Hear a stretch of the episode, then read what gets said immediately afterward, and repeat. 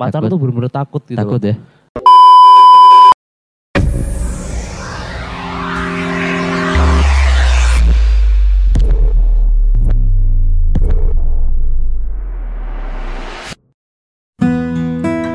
Assalamualaikum warahmatullahi wabarakatuh. Ketemu. Waalaikumsalam. Oh, iya. warahmatullahi wabarakatuh. Iya berjumpa lagi di podcast yang sudah beberapa hari ini belum update kita ya. Eh, hari ini saya kebetulan tidak dengan Zaki, tapi ada satu tamu yang datang ke podcast saya pada kesempatan kali ini. Siapa kira-kira ya? Hmm, ini seorang eh, pria yang sehari-hari ya itu suka bikin konten-konten kreatif. Tapi nggak tahu kenapa dia nggak jadi youtuber ya. Nanti kita langsung saja kenalan. Ya silahkan. Siapa ini? Dengan siapa nih saya ini Allah. Assalamualaikum warahmatullahi wabarakatuh. Masya Allah. Terima kasih buat kesempatannya buat Tatsiopi dan teman-teman ini ya. Karena ini memang oh, waktu apa momen yang sangat langka sekali. oh saya rangka Saya benar-benar nyiapin waktu Oh. buat buat buat bisa bikin podcast nih sama Oh, iya. Buat sharing sore karena Uh. mungkin eh, karena saya pikir Hmm. ada sesuatu yang mungkin bisa saya sharing ya buat teman-teman yang mungkin harapannya bisa bermanfaat nih ya, bisa masya Allah alhamdulillah sebelumnya perkenalkan nama saya Dinda Prasetyo tapi lebih sering nickname-nya dipanggil Din Prasetyo Hmm. eh, tapi nama hijrahnya Muhammad Taqiyuddin. Oh, Eh, banyak namanya Tat ya. namanya Tapi banyak. yang paling sering ya Din Prasetyo itu. Din Prasetyo Mas Din Ya benar Ya, sekali. yang gini sore ini eh, mau sharing tentang apa nih?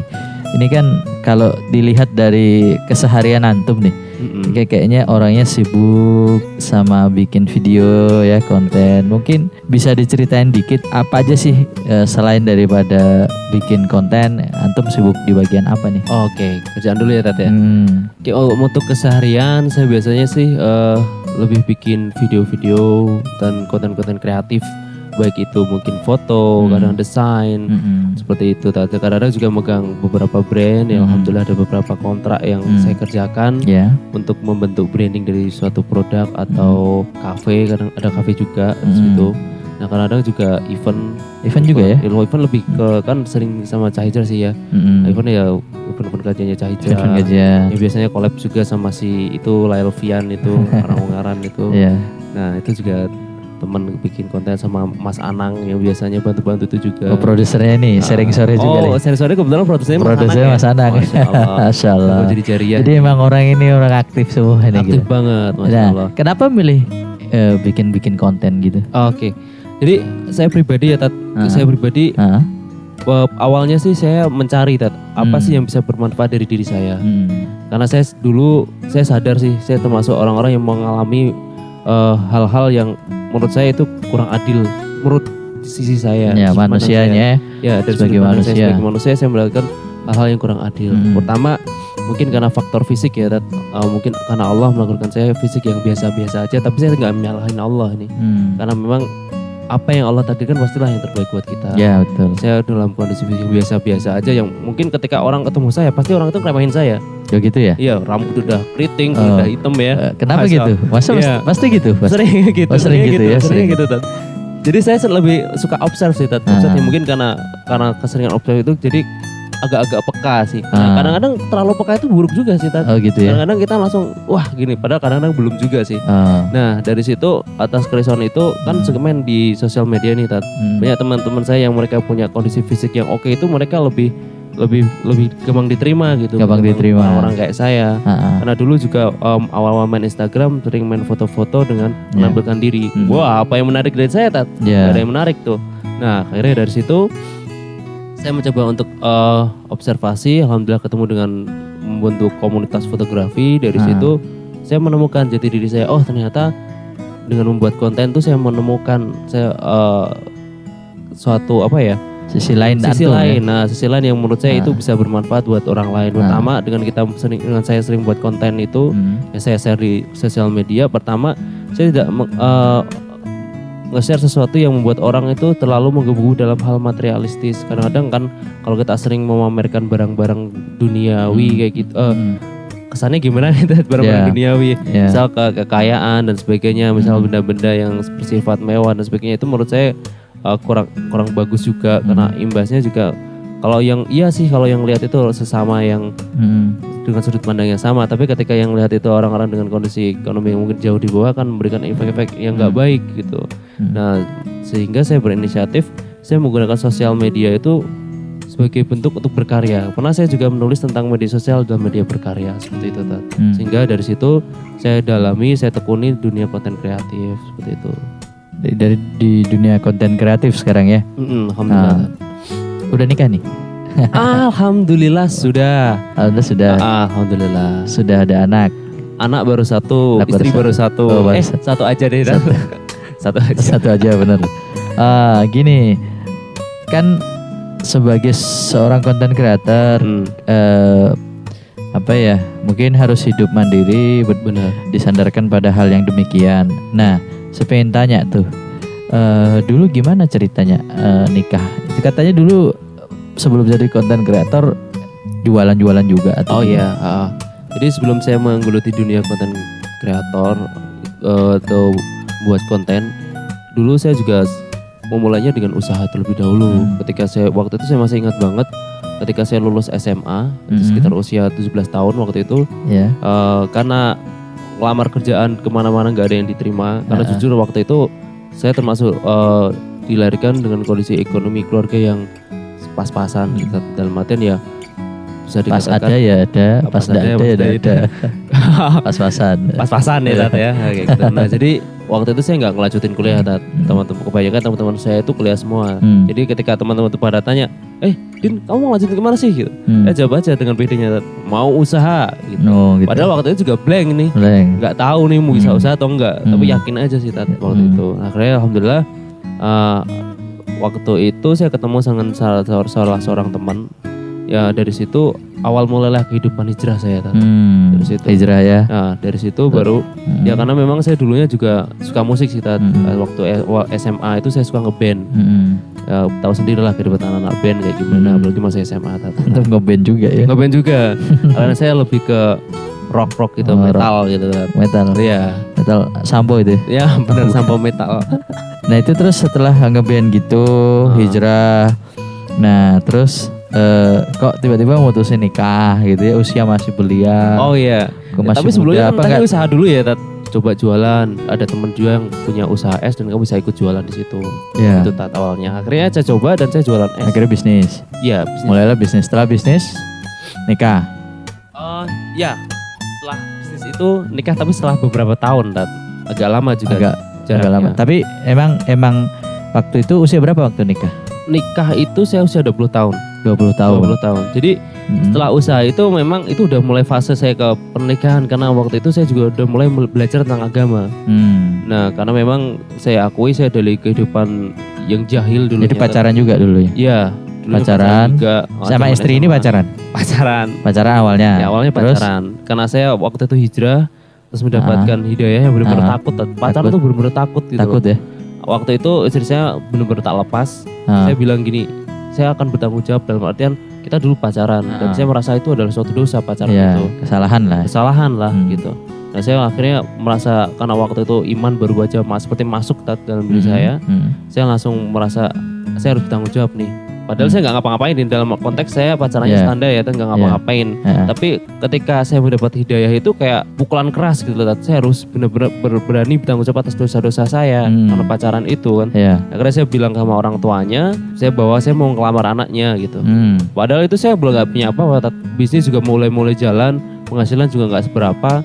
Saya Hmm. bilang ke orang tua langsung datangi langsung orang tuanya, Hmm. kalau saya niat ingin nikahin anak bapak dan ibu, Ah, ah. tapi Ya. Memang saya belum punya apa-apa untuk Hmm. sekarang Pak Bu, tapi mohon tunggu saya biar saya usaha dulu untuk mencari eh, biaya untuk pernikahannya. Waktu Hmm. itu saya bilang gitu. Terus Tahu nekat aja tuh, Tat. Saya akhirnya datang sendirian. sendirian. Iya, Hmm. saya saya justru itu saya bilang ke orang tua istri saya dulu sebelum bilang ke itu orang itu tuaku. tapi itu berat udah pacaran berapa lama itu?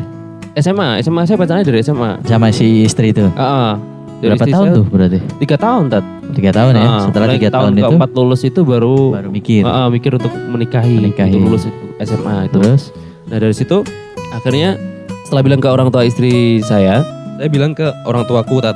Jadi Hmm. justru kebalik aku tat. Hmm. Bilang ke orang tua istrinya dulu, istriku istri saya dulu, Hmm. baru ke orang tuaku. hmm, Nah dari situlah orang tuaku marah-marah tat. marah. langsung bilang kamu tuh punya modal apa kok terlalu berani kayak gitu. Heeh. Nah, karena mungkin saking takutnya aku waktu itu, justru aku takutnya di sini bukan dimarahin orang tua aku, tapi takut sama Allah. Hmm. Kalau wah pacaran terus kayak gini terus itu dosa gitu. Tapi antum sampaikan itu ke orang tua? Sampaikan, Ah. sampai karena waktu itu Terus apa tanggapan orang tua? orang tua ya anggap aku kurang waras kayak gitu lah. Oh gitu ya. Iyalah, sekarang secara logika nggak punya kerjaan, Ah. kerja cuma jualan es keliling SD, hasilnya Jualan, juga nggak seberapa. tapi jualan es keliling Iya. SD dan pingin nikah muda. pengen nikah muda. Ah. Nah, sedangkan beratnya kalau tinggal di kampung itu, tat kalau Ah. misal waktu itu kondisi kakak saya belum nikah. Lo nikah. Jadi kalau adik itu mendahulin kakak itu nggak bisa tat kalau di kampung. Iya iya saya. tradisi Iya. apa ngelangkain ya. Benar, namanya kelangkain lah. Nah, itu nggak bisa. Kalau menurut paham orang Di kampung, jadi Kampung belum bisa. belum bisa, nggak bisa. Tat. Artinya berarti antum masih punya kakak sebetulnya. Iya, no, saya harus nunggu kakak saya nikah dulu, padahal Ah. kakak saya belum nikah. Ah. Endingnya, Ah. Ya udah Pak, gih saya terima. Waktu itu saya bilang Ah. sama bapak saya, ya udah Ya. biar kakak dulu yang nikah. Mm. Saya nunggu tiga tahun, tat. Padahal saya udah bilang sama orang tua istri saya. Tapi itu antum sampaikan ke orang tuanya. saya sampaikan, Ah.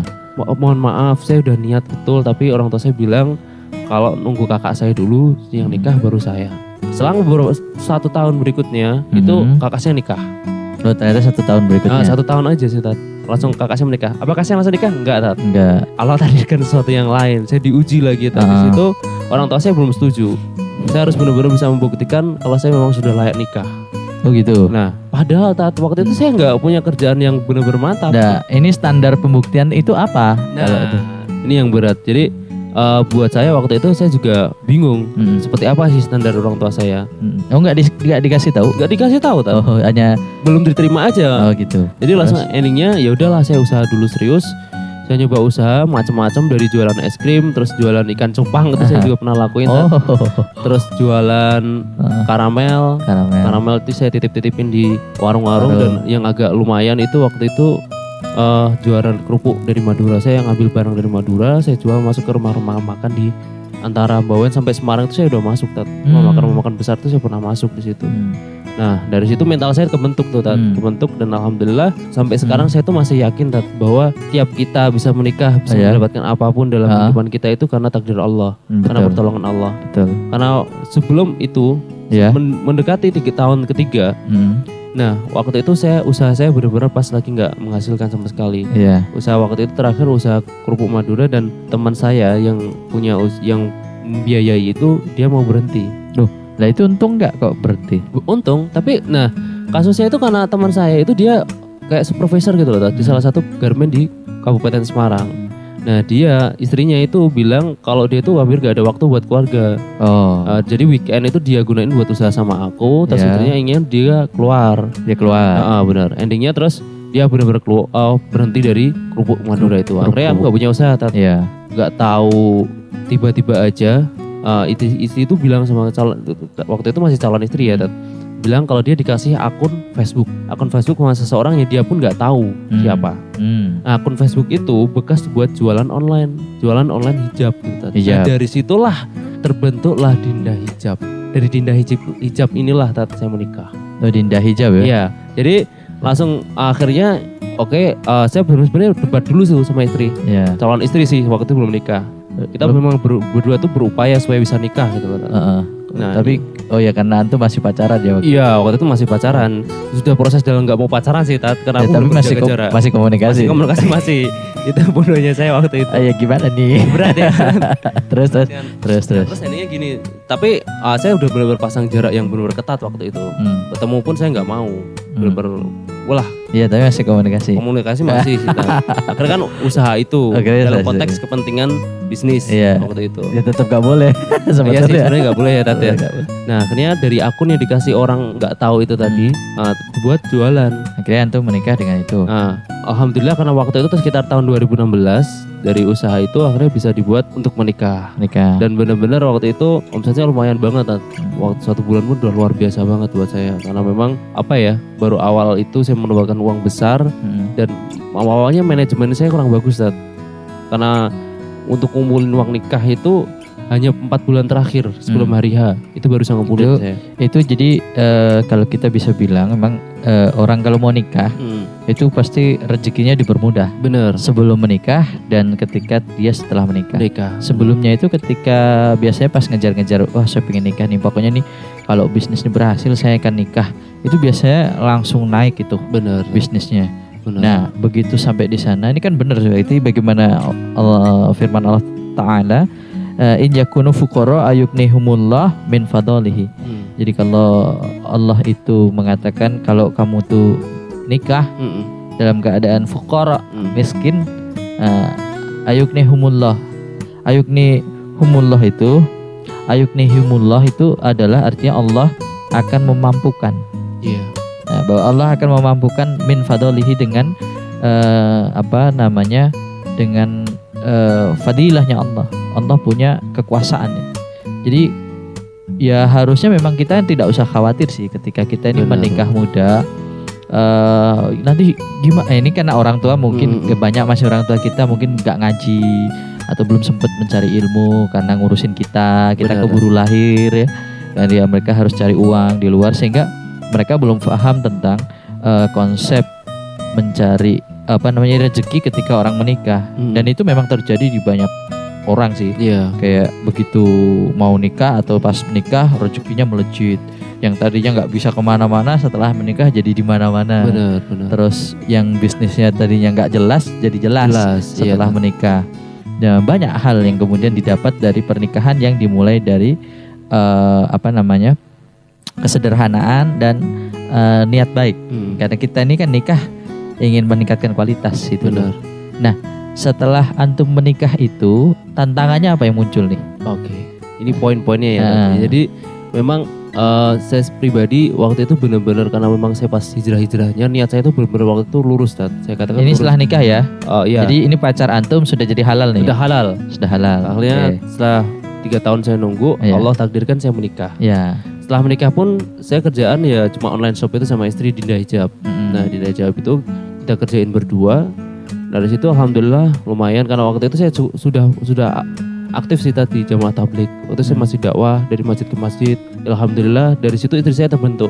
Hmm. Ima, apa gaya hidupnya, terus eh, cara dia memandang Hmm. materi dan Hmm. sebagainya. Alhamdulillah sih saya terbentuk dan nggak pernah nuntut ke saya. Jadi Hmm. alhamdulillah kita jalaninnya enak gitu loh. Karena ada musyawarah. Jadi Hmm. tiap hari itu saya buat sama istri itu ada musyawarah. nah Setiap hari baca satu eh, kitab Fadil Amal itu baca hadis setiap harinya. istri juga ngaji ya Istri sama saya. Hmm. Jadi setiap hari kita tak biasakan seperti itu.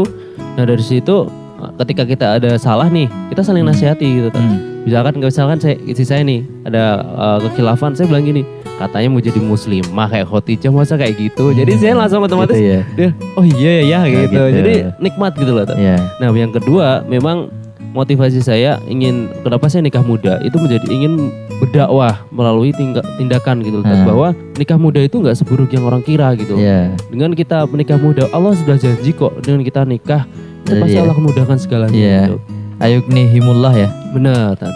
Dan memang uh, waktu itu juga wah, meskipun saya masih tinggal sama orang tua waktu itu tapi alhamdulillah semuanya kelihatan berbeda Tat. dari segi ekonomi juga berbeda Hmm. dan yang tadinya saya cuma bisa jualan keliling akhirnya di rumah tapi Allah beri rezeki Hmm. saya nggak ke mana-kemana tapi Hmm. rekening itu ada terus gitu oh gitu ya nggak tahu itu dari Allah. mana sehingga saya yakin banget bahwa rezeki itu benar-benar dari Allah gitu loh. Hmm. nah dari situ mulai tantangan berikutnya itu ketika istri udah mulai hamil ini baru dimulai tantangan berikutnya Tat. anak fasenya udah naik sekarang gitu. anak ya anak dulu mikirin istri Ah. gimana ngasih makannya bener udah bisa mulai anak muncul bener nah gitu terus tapi sebelum itu saya dari dulu aktif banget gitu mas sering ketemu dengan teman ngobrol-ngobrol sama teman sampai teman-teman sampai heran kalau kamu tuh udah nikah kok bisa sih nongkrong sama kami gitu Hmm. ketemu kami Ya. ngopi nah waktu itu karena sering saya juga sering bicara masalah agama jadi teman-teman tuh kayak tertarik kira itu Ah. karena waktu itu juga belum ada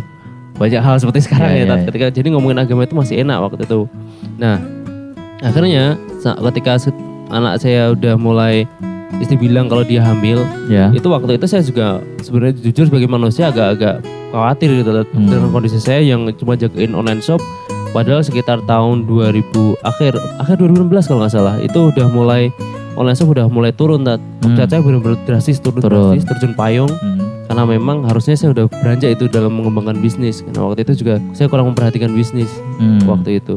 Nah endingnya saya khawatir karena kalau mau ngambil modal saya ngambil bank saya nggak berani. Saya takut riba waktu itu benar-benar takut. Solusinya saya punya beberapa uang sisa, saya kuliah. Saya investasikan pada ilmu gitu. Tat. Hmm. Seandainya nanti eh, anak udah lulus dan aku butuh uang, aku bisa kerja gitu dan Ya. jasa itu. Pikir saya kan gitu waktu itu. Terus saya putuskan untuk kuliah di Salatiga. Salatiga. Salatiga iya, Tat. Ekstensi. Eh, ekstensi ya jadi kuliah untuk bekerja, gitu Tat. Bekerja. Terus Sabtu Minggu. Alhamdulillah. setelah itu anak lahir. Iya, Nah, setelah eh, antum gimana tuh kan bisnis jatuh anak Ah. lahir. ah, dan gimana? Saya kuliah. Kerjaan juga nggak jelas. Ah. Nggak jelas lagi karena online online shop kan udah turun tuh Tat. Ya, Punya anak, ya. kuliah Hmm. dan ada kebutuhan sehari-hari. ya, Itu harus kebutuhan sehari-hari. Nggak ada duit. Ah, benar Tat. Tapi alhamdulillah Hmm. Jadi semenjak saya nikah sama istri memang kita punya satu kebiasaan. Ah, ah. Jadi eh, kita ketika kita punya masalah kita itu sholat hajat, Tat. Sholat hajat. sholat hajat. Nah, Saat sholat hajat kita minta sama Allah tentang masalah-masalah yang ada dalam hidup kita. Ya. Itu yang tak biasain sama istri. ya. Alhamdulillah dari situ eh sampai sekarang saya masih merasa bahwa memang Allah tuh maha adil gitu. Allah Baik. maha baik lah. Hmm. Allah tidak mungkin menzalimi kita. Ya, Yang dulunya tadi dulu saya merasa hidup itu nggak adil. ya. Ketika saya mendapatkan hidayah semuanya berubah. Semuanya berubah. Nah, suatu ketika karena saya waktu itu aktif banget di komunitas-komunitas set ya. Salah satunya di SDK Semarang Digital Kreatif. Semarang digital kata. Saya ditawarin eh, pekerjaan di grup itu. Itu antum sudah belajar tentang videografi, Oh, oh, waktu itu baru fotografi Tat. fotografi ya. Saya udah buka komunitas di Semarang namanya Insta Cerita di Semarang waktu itu. Hmm, Yang saya bangun sama saudara saya, Hmm. teman juga. hmm. Nah, akhirnya bisa masuk di SDK itu. Di SDK. Nah, apa SDK itu SDK itu artinya apa? Semarang Digital Kreatif. Semarang Digital Kreatif. Itu kayak induk eh, komunitas-komunitas kreatif, Kreatif di ya. Semarang. Tapi waktu itu masih foto. masih foto, Ya, aku masih terus? aktif di foto. Nah dari situ yang nawarin itu Ya. kerjaan itu aku nggak pernah ketemu, Tat, nggak kenal Nggak juga kenal. sama dia. Hmm. Nah ternyata beliau itu adalah salah satu dosen di Unisola, Pak Mustafa namanya. Oh, Pak ya. Mustafa, dia eh, salah satu dosen Fakultas Industri eh, Teknik Industri. Hmm. Kemudian nawarin kalau ada job web admin dan sama media sosial.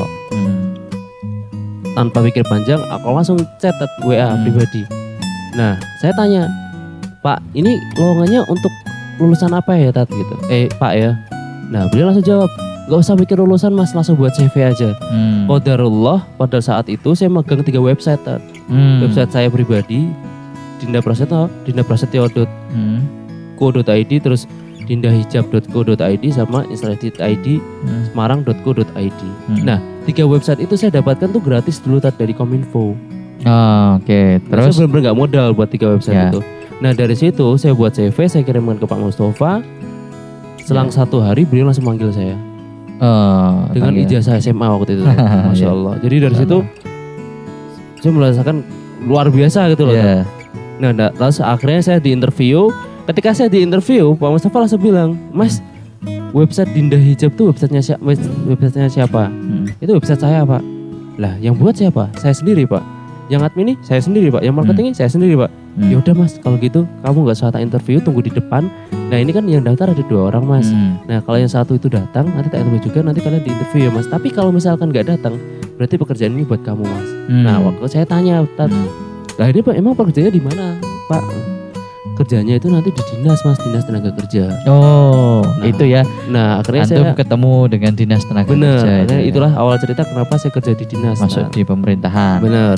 Akhirnya saya kerja di dinas tenaga kerja melalui itu. melalui eh, referensi Pak referensi Mustafa itu. tadi. Karena Soalnya- Pak Mustafa itu Hmm. dia vendornya, vendor Hmm. yang ngurusin uh, sistem di di Snaker. Nah, terus intinya tuh sudah kerja di pemerintahan, Mm-mm. terus eh antum belajar tentang videografi. Ah, Antum bener. masuk ke videografi, Bener. setelah menguasain videografi, antum melalang buana, antum bikinin semua Ah. project-project video, Bener. terutama di Semarang ya banyak ya komunitas Semarang. Beliau ini jarang sekali masukkan kredit di videonya, barangkali buat teman-teman di rumah kalau belum tahu. Tapi banyak video-video kajian, video-video tentang uh, apa namanya introducing dan sebagainya yang pendek-pendek menarik itu banyak buatan beliau di Semarang, terutama permintaan dari komunitas-komunitas uh, di Isla di Semarang. Nah, cuman beliau memang jarang memasukkan kredit kreditnya, bahkan di beberapa acara besar itu juga beliau uh, pernah ngedit juga untuk untuk konten-kontennya. Nah, sampai di video itu antum ternyata dapat hikmah dari oh ternyata jadi pekerja kreatif memutuskan untuk di sana terus katanya nih dengar-dengar antum mau keluar kerja Wah, ini masya Allah. Iya. gimana itu Sebenarnya udah ada ada plannya sih Tat, karena memang nggak tahu terima kasih antum ya? enggak gitu sih. Gitu. Jadi eh, entah kenapa Nah. saya tuh aus akan suatu hal yang berkembang, Oh. dinamis gitu loh. Dinamis Tidak suka sesuatu yang statis gitu. ya Dari dulu mah kayak gitu. Nah. Makanya kenapa saya suka videografi itu karena ternyata di video itu benar-benar dinamis. Hmm. Kita harus pikir terus sesuatu yang kreatif untuk membuat baru. konten untuk deliver ke viewer gitu loh. Tat. tapi nggak khawatir urusan keuangan Nah, kan nanti nggak dapat penghasilan benar tuh. Nah, tuh. Jadi alhamdulillah istri itu dari dulu udah kebentuk tat. Ah, iya. Istri nggak pernah nuntut nanti kita mau hidup kayak gimana dia udah siap. Hmm. Karena saya udah ngomong juga kita dulu dari nggak punya apa-apa Hmm. sampai seperti sekarang. Jadi semuanya itu pasti sudah Allah atur lah. Gitu. nggak nggak bilang anu ya gimana Thomas mas kapan kita manasi mobil Oh enggak, Enggak ya? Dulu sempat pernah punya mobil manasi sih Tat. manasi sayur terus Ah, ah, tapi udah tak jual Oh, udah jual. memang belum waktunya sih tak pikir Ah, ah. gitu. Nah, Terus itu antum ikut eh, apa namanya? Antum mituskan untuk pengen keluar itu karena antum apa nggak khawatir masih punya anak kecil, pendapatan nggak tetap, oh iya. harus harus berjibaku di konten kreatif. Ah. Pertanyaannya emang sebegitu menjanjikan ya konten kreatif? Masya Allah. Ya. Jadi gini sih Tat. Jadi ini agak pertanyaan agak-agak ini ya. Hmm, Tapi gak apa tak, tak jawab ya Tat ya. ya. Jadi eh, di dunia konten kreatif alhamdulillah sebenarnya di kantor itu malah justru kayak gaji sampingan. Tat. konten kreatif. Itu kan kerjaan di kantor. Kantornya malah seperti kerjaan sampingan. sampingan iya. Hmm. Karena justru di luar kantor tuh banyak kerjaan-kerjaan yang kontrak. Kalau dihitung lebih banyak daripada gaji. Iya, justru eh, lebih banyak. Gitu ya. Kalau digabungin Ah, ya, project-project digabungin. gitu ya. Cuman memang bedanya nggak pasti. Ah, bedanya Cuman nggak dalam pasti. satu bulan kadang ada, kadang Ya namanya kayak proyek lah ya. proyek ya benar. Hmm. Cuman kadang ketika kalau kadang-kadang ada satu proyek yang sudah nutup berapa bulan di Ya, kantor, gitu kadang kayak ya. gitu. Jadi eh, lebih apalagi waktunya, Tat. Hmm. waktunya lebih bebas lah. bisa lebih bi- mungkin bisa lebih banyak bikin ya benar, benar, kan nggak kepotong jam kerja Benar. jadi antum akhirnya memutuskan untuk ya Bismillah Bismillah Bismillah. coba eh, kembali lagi ke berwirausaha Ah, di bidang kreatif sekarang Karena Nah, itu ya yang saya yakini dari dulu bahwa 9 dari 10 pintu rezeki adalah perdagangan. betul kan. betul ya juga dikatakan wabtalul yatama hada idza balagul nikaha nah kalau kamu itu ini Allah mengatakan di dalam surat An-Nisa ayat 6 kalau kamu ingin lihat nih ya maka ujilah anak-anak yatim itu ya dengan menikah. Ketika umur mereka sudah sampai sudah cukup untuk menikah. Gitu. Jadi memang Allah itu memerintahkan oleh para orang tua sebetulnya untuk menguji anak-anak mereka itu dengan memerintahkan mereka untuk menikah gitu. Nah, eh, balagul eh, nikah ya balagul nikah artinya an nikah dalam surat tersebut ditafsirkan oleh para ulama sebagai al buluk atau eh, balik. Ya, jadi kalau orang ini nggak menikah menikah. Ini nggak nggak nggak bisa ngerasain nikmatnya diuji oleh Allah sebagai orang yang sudah balik. Sebagai orang yang dianggap sudah eh, dibebani hukum oleh Allah Subhanahu wa taala. Makanya orang-orang setelah menikah itu memang hidupnya penuh tantangan ya roller coaster ya. Jadi sayang gitu kalau saya jomblo-jomblo jomblo-jomblo di luar nih yang denger ini kok kamu nggak menikah-menikah hidup kalian tuh akan gitu-gitu aja Sayang gitu. banget sayang Tat, ya gitu-gitu aja ya uh, flat gitu ya coba kalau kita menikah itu kan nanti akan ngerasain waduh dibentak dimarahin istri Iya benar. ada yang Diuber-uber ya diuber- kalau keluar rasanya jam tuh aja. kayak ya cuman kadang memang ada yang sampai eh, apa menghadapinya ada yang sampai kontraproduktif kayak misalkan justru malah meninggalkan kebaikan mengambil sesuatu yang buruk. Tapi ada juga orang yang kemudian memilih tetap kayak antum nih misalkan "Ah, sabar aja gitu. Pasti ada jalan gitu. Pasti pasti Allah kasih harta-harta yang halal. Selama kita pengennya juga ngasih ke anak istri itu harta yang halal gitu. Allah pasti kasih jalan gitu. walaupun memang tidak semudah eh, mulut saya ngomong sih.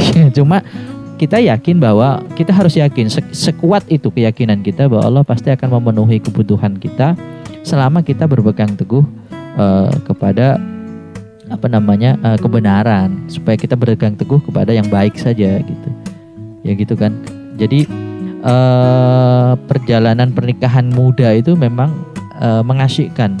Karena mumpung masih muda menikahlah.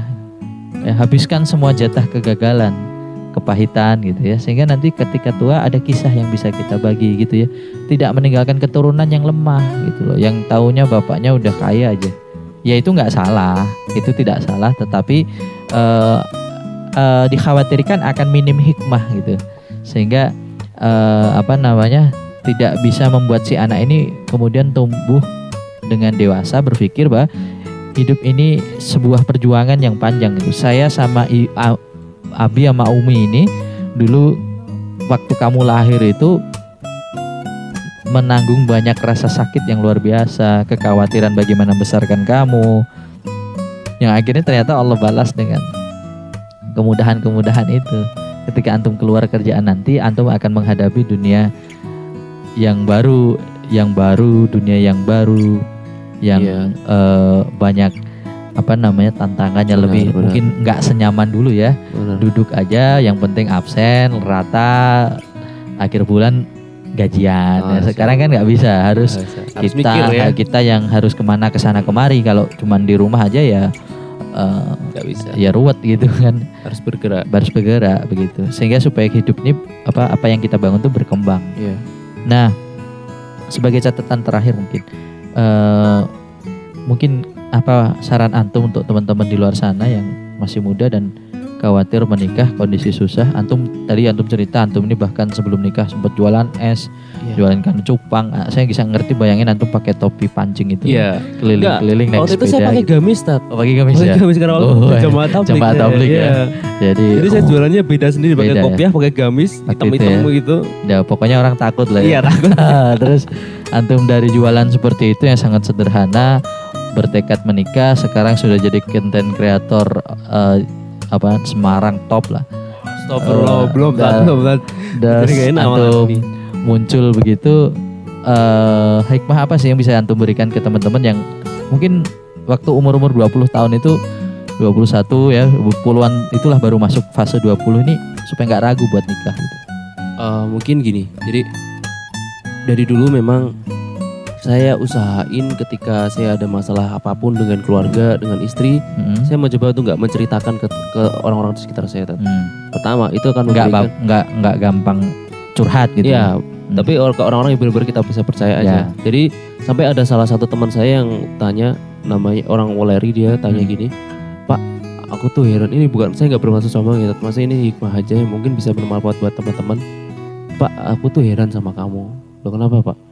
Selama aku punya teman yang sudah nikah dan punya anak, Hmm. baru kamu tok yang tak temuin dan nggak pernah ngeluh. Hmm. Seakan-kan kamu nggak punya masalah. Hmm. Ya, ya. Loh, Itu ya alhamdulillah Pak kalau kamu ngelihatnya bisa kayak gitu. Hmm. Tapi memang dari dulu saya masih istri memang niatnya kayak gitu dan ini ini ada beberapa hal nih pesan-pesan buat teman-teman ya. Jadi jangan takut untuk menikah karena Hmm. ketika kamu dalam kondisi nggak mampu pun pasti Ya. Allah akan mampukan. Mampukan. Kan kalau misalkan kamu pengen kuliah, kamu Hmm. belum kuliah, kuliah sambil nikah juga nggak masalah kok. Saya masalah. Masih dalam kondisi kuliah ini semester 7 ini. Antum masih kuliah nih ya? Alhamdulillah masih, Masih kuliah, kuliah. juga nih tat. Kuliahnya salah tiga kerja di Semarang, Semarang, rumah di Bawen. Rumah di Bawen. Setiap hari keluar juga gitu bisa dibayangin. Biasa tuh. Nah, Terus? Alhamdulillah berkat ada anak ini Allah mampukan bahwa kita jadi sehingga saya setiap hari berdoa sama Allah ya Allah jika memang saya ini tidak layak untuk bahagia jika memang saya tidak layak untuk mulia maka berilah kesempatan untuk anak dan istri saya untuk mulia lebih dari Masya saya Allah. Masya nah itu Allah. akhirnya jadi motivasi buat Amin. saya Tat, supaya Hmm. saya bisa berjuang buat mereka berjuang buat Nah, keluarga. dan yang ketiga Hmm. ini mungkin yang dikhawatirkan teman-teman ketika mereka nikah dan yang mereka takut tuh nggak bebas gitu loh Tat. Ya, mereka nggak bisa ketemu sama teman-teman itu salah gitu loh bahkan lebih Saya liar lagi gitu. Wah, enggak. bener liar, kok bukan liar ya, bukan ya? Jadi itu saya bilang salah. Kenapa? Hmm. Tergantung bagaimana kita bermusyawarah dengan istri. Iya, iya, iya. Kalau kita bisa bermusyawarah dengan istri, Iya. nah kita juga bisa kok masih bisa main sama teman-teman. Kadang Hmm. saya juga masih ngopi sama teman-teman. Saya luangin waktu. Hmm. Tapi sebelumnya, biasanya trik saya minggu berikut sebelumnya, saya ajak anak istri dulu main gitu. Oh, Tahu Jalan-jalan, ke mana, iya. jalan-jalan ke mana. Jadi minggu berikutnya saya free nih, Iya. bisa ketemu sama teman. Jadi silaturahmi tetap tak jaga bagaimana caranya dengan Iya. bermusyawarah terlebih dahulu dengan istri. Istri. Tat. Jadi Hmm. buat teman-teman yang nikah takut tidak bebas itu salah kalian tetap bisa selama ada musyawarah dan eh, kalau bahasa orang Jawa rembukan ya Tat? Rembukan. ada rembukan ada bicara pembicaraan dengan ada istri. komunikasi yang komunikasi dibangun. benar, benar komunikasi yang dibangun di dalam rumah. Jadi itu Benar. penting sekali ya. benar Tat. Dan buat teman-teman juga nggak usah eh, takut buat nikah muda. Kalau memang antum ba'ah, nah, Rasulullah SAW juga perintahkan ya, ya ma'asirul sabab manis tato amin kumul ba'ah fal yatazawad. Kalau kamu itu sudah ba'ah, mampu, ya, para ulama tafsir itu mendefinisikan ba'ah mampu itu ada dua hal mas. Kalau tidak mampu karena fisik, berarti mampu karena harta. Jadi bukan dua-duanya, tapi atau. Nah, salah satu berarti. Eh, Mereka menganggap kalau udah mampu fisik berarti ti- harus punya harta dulu. Enggak belum tentu gitu. Mampu mampu harta tapi belum mampu fisik juga belum tentu begitu. Karena di, di- dikatakan itu eh, pilihan di antara kedua itu. Kalau sudah mampu secara fisik ya sudah menikahlah. Kalau mampu secara harta toh ya menikahlah. Tapi kalau kemudian yang paling penting yang perlu disiapkan sebetulnya adalah keimanan kita. Keyakinan kehidupan setelah pernikahan itu pasti akan tidak mudah tetapi Allah akan jamin memang tidak mudah tapi yakinlah Allah akan menjamin gitu loh. Dan itu terbukti di kehidupan antum ya. Sampai sekarang berjalan kan nggak ada tuh kehidupan orang nikah kalau waras ya. Itu nggak mungkin jatuh gitu. Maka pasti dia akan ngerasa akan ada titik puncaknya. Dia akan makin naik sampai di titik yang paling tinggi. Kemudian di masa usia tua itu nanti nah, biasanya sudah mulai turun turun turun untuk maksudnya eh, apa kesehatan fisik ya mulai menurun gitu Nah mumpung justru sebetulnya mumpung masih muda itu kita harusnya ya itu tadi mendapatkan banyak pengalaman-pengalaman menantang supaya ini belum belum encok badannya. Oh iya strong kan nanti tiba-tiba antum diuji yang berat-berat udah usia tua encok, waduh kan susah juga ya. Sudahlah harus ngerawat anak istri malah bukannya ngerawat malah dirawat ketuaan gitu ya. Nah itulah sehingga eh, tadi pesan-pesan dari Mas Din, ya, Din Prasetyo, seorang content maker yang mengatakan bahwa eh, nikah saja. Beliau saja masih kuliah nih semester 7 masih Anak aktif, satu, gitu. anak satu lah sudah istri baru satu istri gitu. baru satu. Emang mau nambah? oh enggak enggak ini saya istri saya dengar saya di kelas ada kan ada anak, ada istri masih kuliah semester 7 tapi sudah punya karya yang sangat luar biasa bahkan sudah pernah bikin di Hijrah Fest juga ya. Alhamdulillah ya waktu itu berkat Cahaya Hijrah juga Hmm. akhirnya aktif di Cahaya Hijrah juga bisa kesempatan di Nasional ya. nasional waktu itu Akhirnya sampai karyanya juga pernah diposting ulang gitu ya dengan eh, Hijrah Fest dan cuman sampai kenal sama artis-artis sekarang Masya Allah.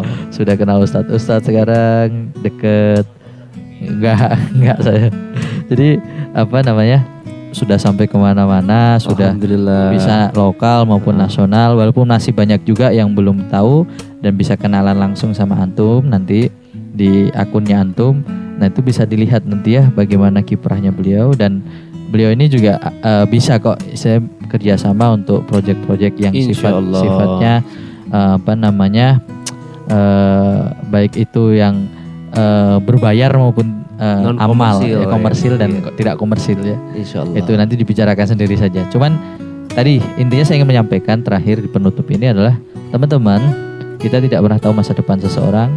Kita harus berani untuk mengambil keputusan selama itu berada di jalannya Allah dan Rasulnya.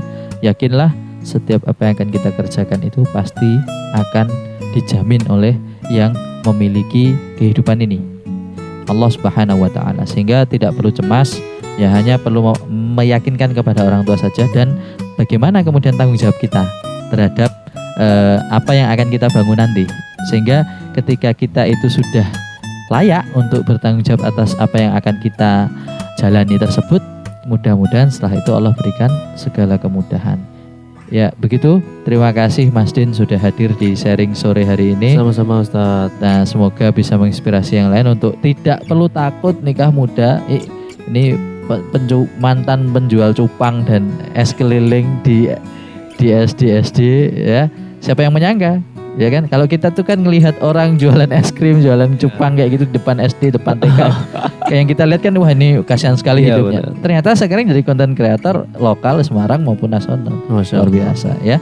banyak banyak banyak mengambil hikmah makanya jangan takut nikah nikah saja insya Allah kalau nggak mampu dimampukan sama Allah. ya yang mampukan adalah yang paling kaya di alam semesta ini Benar. yang menciptakan alam semesta ini Allah azza wa jalla Dan ini mungkin ter- terakhir ya. ya Terakhir buat teman-teman eh yang menghidupkan kita itu Allah, Mm-mm. yang beri kita kehidupan itu Allah. Mm-mm. Jadi ketika Allah beri kita kehidupan dan menghidupkan kita, pasti Allah jamin apa seluruh biaya untuk kehidupan kita. Ya. Itu pasti. pasti Dan yang selama kita masih hidup, selama kita masih bernafas, pasti masih ada rezekinya. masih ada Kalau sudah habis rezekinya baru meninggal. baru meninggal Nah. sehingga kayaknya kita perlu berusaha ya Ya, itu yang buat Inna- saya dulu semakin mantap untuk Hmm. menikah ya. Innallaha la yughayyiru ma biqaumin hatta yughayyiru ma bi anfusihim.